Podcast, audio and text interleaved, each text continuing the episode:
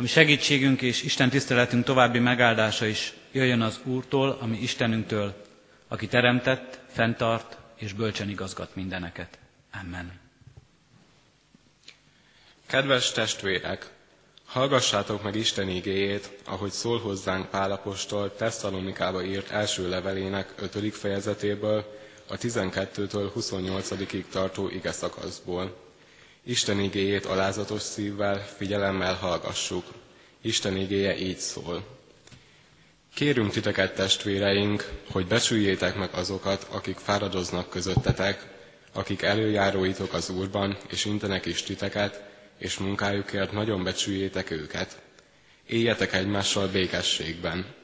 Kérünk titeket, testvéreink, incsétek a tétlenkedőket, biztossátok a bátortalanokat, bátortalanokat karoljátok fel az erőtleneket, legyetek türelmesek mindenkihez.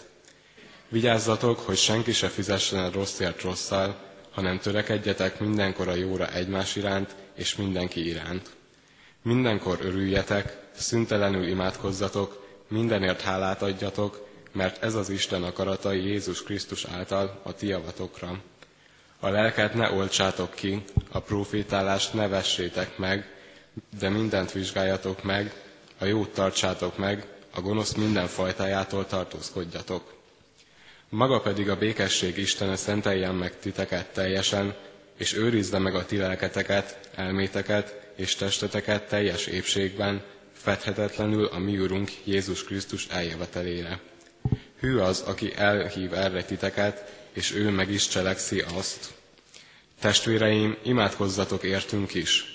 Köszöntsetek minden testvért szent csókkal. Nyomatékosan kérlek titeket az Úrra, hogy olvassátok fel ezt a levelet minden testvérnek. A mi Úrunk Jézus Krisztus kegyelme legyen veletek. Ámen. Isten szent lelke tegye áldássá szívünkben az igét, és adja, hogy annak ne csak hallgatói, hanem befogadói és megtartói is lehessünk. Most kedves testvéreim, az igére válaszolva hajtsuk meg fejünket és imádkozzunk. Mennyi édesatyánk az Úr Jézus Krisztus által. Áldunk és magasztalunk, hogy neked ma is és most is van üzeneted számunkra. Köszönjük, Urunk, hogy egybegyűjtöttél minket ebben a közösségben. Köszönjük, Urunk, hogy itt lehetünk és magasztalhatunk téged mindazokért az ajándékokért, melyeket tőled elvettünk, melyeket nekünk készítettél. Anyagi javainkért köszönjük, Urunk, a lelki ajándékokat, melyek elkísérnek minket, és melyek éppen olyan bőségesen adatnak nekünk, és arra irányítják figyelmünket, hogy életünket a Te mérlegedre helyezve meglássuk abban, mi jó és mi rossz, mi az, ami a világ szerint múlandó, és mi az, ami örökkévaló. Bocsáss meg nekünk, Urunk, hogyha rosszul, rosszul ítéltünk. Ha rosszul ítéltük meg az élet ajándékát, melyet nekünk adtál eddig, ha rosszul ítéltük meg a javainkat, és nem úgy használtuk azokat, hogy nekünk vagy másoknak használjanak, hogyha mi éltünk a világért, és nem tudtuk, hol, minek, mikor van ideje és helye az életünkben. Bocsáss meg nekünk, Urunk, ha csak azt láttuk, ami kézzel fogható, ha csak azt láttuk, ami körülvesz minket, és nem láttuk a lelkieket, a láthatatlant, ami szintén a Te ajándékod az életünkben. Ha nem láttuk a szeretetet, ha nem láttuk a kegyelmedet, bűnbocsátó, szabadító irgalmadat, ha nem láttuk lelked ajándékát, és nem vettük azokat magunkhoz. Bocsáss meg nekünk, Urunk, hogyha mindezekben vétettünk ellened. Megoltottuk a lelket, és megvetettük a Te igédet, és gyülekezetedet. Kérünk és könyörgünk, Urunk, oldozz fel minket bűneink alól, s ajándékozz meg minket azzal a szabadítással, melyet csak tőled kaphatunk. Ajándékozz meg minket most is, Urunk, az ige hallgatásával, az úrvacsora közösségével, mindazzal, aki és ami Te vagy, és lehetsz az életünkben. Sadurunk, hogy hálából mi magunk is neked szentelhessük életünket. Amen. Hallgassátok meg testvéreim Isten igéjét, amint szólozzánk a már felolvasott igerészből, a tesszalonikaiakhoz írott első levél 5. részéből, a 16., 17. és 18. versekből eképpen. Mindenkor örüljetek, szüntelenül imádkozzatok, mindenért hálát adjatok, mert ez az Isten akarata Jézus Krisztus által a ti javatokra. Eddig az írott ige. Kedves testvérek, ünneplő gyülekezet, Isten igéje illik és jól leírja mai Isten tiszteletünket, és úgy általában az Isten tiszteleteink gazdagságát, annak sok-sok szépségét, amit átélhetünk. Az ige, amelyet kiemeltem a hosszabb ige szakaszból, szól örömről, és valóban most ez az Isten tisztelet is öröm ünnep lehet számunkra, ünnep, öröm a vasárnapban, amely emlékeztet minket Krisztus feltámadására, hálaadás és öröm, amit az újborért adhatunk, és minden elvett anyagi javakért, melyeket Isten adott nekünk. És már ez az Isten tisztelet is emlékeztet minket a reformáció áldására, annak ajándékaira. Az Isten tisztelet szól az imádságról. Hívtuk Isten szent lelkét eddig is már szavakban és éneklésben, és még könyörögni is fogunk a gyülekezet közös imádságában is ezen az Isten tiszteleten. Az Isten tisztelet szól a hálaadásról. Hálaadásra hív minket, hogy gondolatainkban, szívünk csendességében, érzéseinkben, áttekintve, átgondolva eddigi életünket, számot vessünk abban mindazzal, amit Istennek köszönhetünk.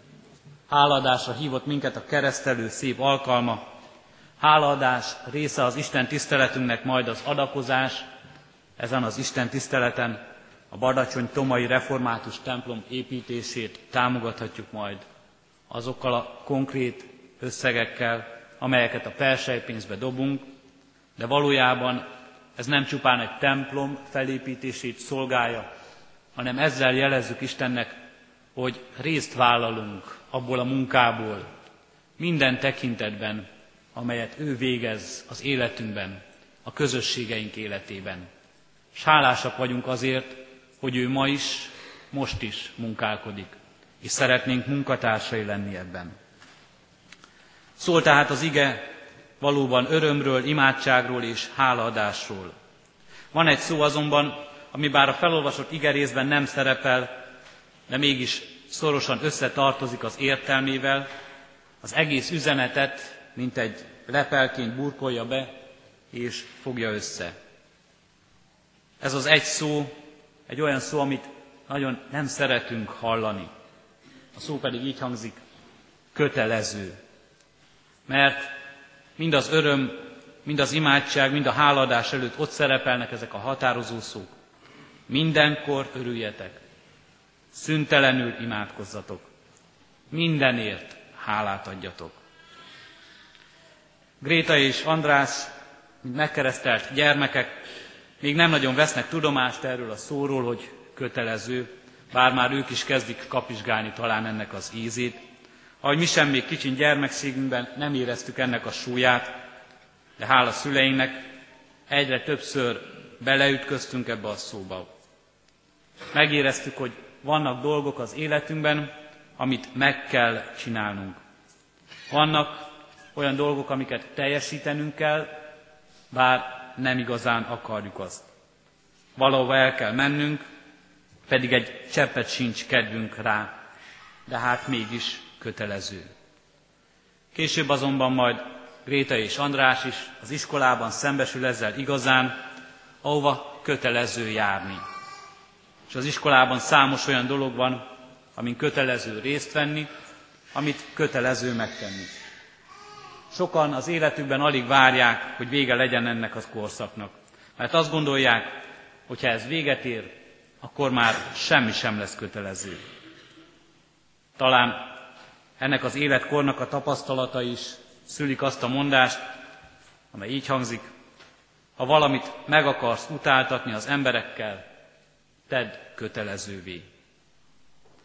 Emlékszem, gimnáziumi tanulmányaimra, a 80-as években volt ez, volt egy idős tanárunk, nagy tiszteletben állt és nagyon szigorú ember volt, aki már akkor is orosz tanár volt, mielőtt kitört a háború, és ő orosz hadifogságba esett volna. Az orosz nyelv neki sokkal többet jelentett ott mindenki másnál. Az orosz nyelv neki Puskin és Tolstoy csodálatos nyelvét jelentette, amelyet szeretett és amelyért rajongott. Reménytelen vállalkozás volt minden óra azok között a diákok között, akik ott ültek, mert kötelező volt, de egymást fertőzték ezzel a gondolattal, hogy csak azért sem tanuljuk meg ezt a nyelvet. Siába próbált ő bizonygatni nekünk, hogy milyen csodálatos ez a nyelv, milyen fantasztikus ezt ismerni, és milyen csodát fedezhet fel mindaz, aki megismeri mindennek szépségét. Ez reménytelen eset volt. Hány szép és jó dolog esett már áldozatul ennek, akár még az Isten tisztelet a járást is említhetnénk, áldozatul esett annak, hogy kötelező volt. A reformáció korára visszaemlékezve voltak korszakok, gyülekezetek, voltak alkalmak, amikor az emberek úgy gondolták, nem csak reformátusok, római katolikusok is, hogy kötelezővé kell tenni egy-egy közösségben az Isten tiszteletre járást. És az emberek, mert kötelező volt, elmentek, és végigülték, és jelen voltak, de azt a szívük és a fülük süket maradt mindarra, ami ott elhangzott. Mellékesen szeretném megjelezni, hogy, jelezni, hogy ebben az iskolában is előfordul, hogy kötelező eljönni egy-egy Isten tiszteletre. Szerintünk ez nem baj, igyekszünk úgy szervezni, hogy ez egy olyan alkalom legyen, amikor a diákok nem csak végigülik, hanem a szívük és a fülük is megérintett lesz. Holnap is itt lesz a gyülekezet közösségében sok fiatal, akik közül majd talán néhányan beszélgetnek, néhányan nem tudnak úgy viselkedni, ahogyan ezt szeretnénk, és ilyenkor majd ez az Isten tisztelet holnap talán éppen minket, a gyülekezetet tesz próbára, és majd rajtunk kéri számon az ige, hogy mindenért hálát adjatok. Mindenért. Az itt lévő diákokért is, akik eljönnek, akik itt vannak, hallják az igét, akik részesülnek és részei ennek a közösségnek. Nos, a kötelező dolgok sokszor visszaütnek, mert mi szeretjük magunkat abba az illúzióba ringatni, hogy teljes szabadságunk van. Csak jogaink és semmi kötelezettségünk. És sértődötten kivonulunk minden olyan történésből, ami a valósággal szembesít minket, vagy akár még a javunkat is akarja, jót akarva nekünk, azt akarja átadni, amit fontos, kötelező lenne ismernünk és tudnunk. Egy olyan igét olvastam fel, amiben három dolog is úgymond kötelező. Örüljetek, imádkozzatok, hálát adjatok. Azért, mert Isten akarata ez. Sokszor hallottuk már, és most a keresztelés alkalmával is elhangzott, az úrvacsora megterített asztala is hirdeti számunkra, hogy Isten úgy szerette ezt a világot, és ebben a világban annyira szeret benneteket, mindannyiunkat, hogy fiát, Jézus Krisztust adta értünk. Ez az isteni, ezt az isteni szeretetet el lehet fogadni, és el is lehet utasítani. Nem kötelező. De amit az apostol az igében ír, mégis ebből ered. Az Atya odaadta érettünk önmagát, bűneink bocsánatára az ő fiában, Jézusban. Ezért semmit sem vár tőlünk cserébe. Kegyelemből van üdvösségünk hitáltal, ahogyan a reformáció kora óta különösen hangsúlyosan is hirdeti az egyház. Örüljünk hát, legyünk hálásak. Legyünk hálásak Istennek azért a sok-sok mindenért, amink van. Legyünk hálásak az életünkért. Legyünk hálásak az egészségünkért. Legyünk hálásak a családunkért. Legyünk hálásak a mai napért. Legyünk hálásak az új borért, a megterített asztalért. Ez nagyon könnyű. Ha ezekre gondolunk, ha ezeket kezdjük el sorolni, azt mondjuk, valóban nagyon könnyű mindezekért hálát adni. De az igében, az igével számunkra talán egy kicsit az a baj, hogy azt mondja, mindenért adjatok hálát. Mindenért adjunk hálát. Akkor ez azt jelenti, hogy a nyomorúságért is, a betegségért is, a halál félelméért is, a halállal való találkozásért is, a kétségekért is, a kételyekért is, amelyek gyötrik a lelkünket. Vajon mindebben tudunk-e valóban hálát adni, vagy adhatunk-e hálát? Azt hiszem mindannyian tudunk olyan élethelyzetet, találkoztunk már, már olyan élettörténettel, amelyre azt mondjuk, azt gondoltuk, hogy hát azért ezt már mégsem, ezt már mégsem tudjuk elfogadni. Lázad a lelkünk, ezért már mégsem lehet köszönetet mondani, ezért már mégsem lehet hálás az ember. Hogy az igét egy kicsit jobban értsük, figyeljünk arra, hogy kinek, kinek írja ezt az apostol. Az apostol egy olyan gyülekezetnek írja, és a gyülekezet azon tagjainak, akik Isten szeretetét, örök irgalmát megismerő emberek voltak. Akik tudták, értették, ismerték, és egészen az övék volt személyes megtapasztalásuk az, amiről beszéltünk, hogy Isten önmagát adja érettünk. Mindent odaad érettünk. Mert kire is mutatva mondja ezt az Isten igéje? Mert ez az Isten akarata Jézus Krisztus által. Jézus Krisztusra mutat az ige, és az ő fényében, az ő dicsőségének fényében mondja nekünk, hogy mindenkor örüljünk, szüntelenül imádkozzunk, mindenért hálát adjunk. Így mondja Isten, én már fel vagyok készülve rá, hogy nálam mindenkor örömet találhatsz. Én már fel vagyok készülve rá, én már mindent megtettem azért, hogy engem mindig, minden élethelyzetedben megszólíthass. Imádságban engem megszólítasz, és én meghallgatom szavadat. Én fel vagyok készülve rá, és mindent megtettem azért, hogy te azt érez, megajándékozott ember vagy, s van miért hálát adnod. Isten mindezzel készen van.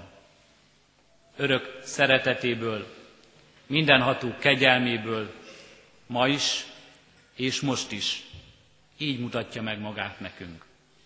Megmutatja a keresztelőben, az úrvacsora közösségében, az ige tanításában, megszólító szavában, hogy felismerhessük, felismerhessük azt, hogy ő valóban előbb szeretett minket, és mivel mindennek ő az igazi forrása, a felismerés elvezessen oda, hogy lehet, szabad nekem, sőt, nem tudok más tenni erre válaszul, mint mindenkor örülni, szüntelenül imádkozni, mindenért hálát adni. Egy igehirdető szójátékával élve, nem azért, mert kötelező, hanem azért, mert hálára kötelez ő. Így legyen az életünkben most is, és mindenkor. És így hívunk hálaadással mindenkit az úrvacsora közösségére most, ezen az alkalommal is, hogy valóban Istennek hálát adhassunk, megismerve az ő szeretetét, megismerve bennünket hordozó kegyelmét. Amen. Helyünkön maradva, gyülekezet, az úrvacsorára készülve, a 254. dicséretünknek első és második verseit énekelje, a 254. dicséretünknek első és második versét, az első vers így kezdődik, mindenkoron áldom az én uramat, kitől várom, én minden oltalmamat.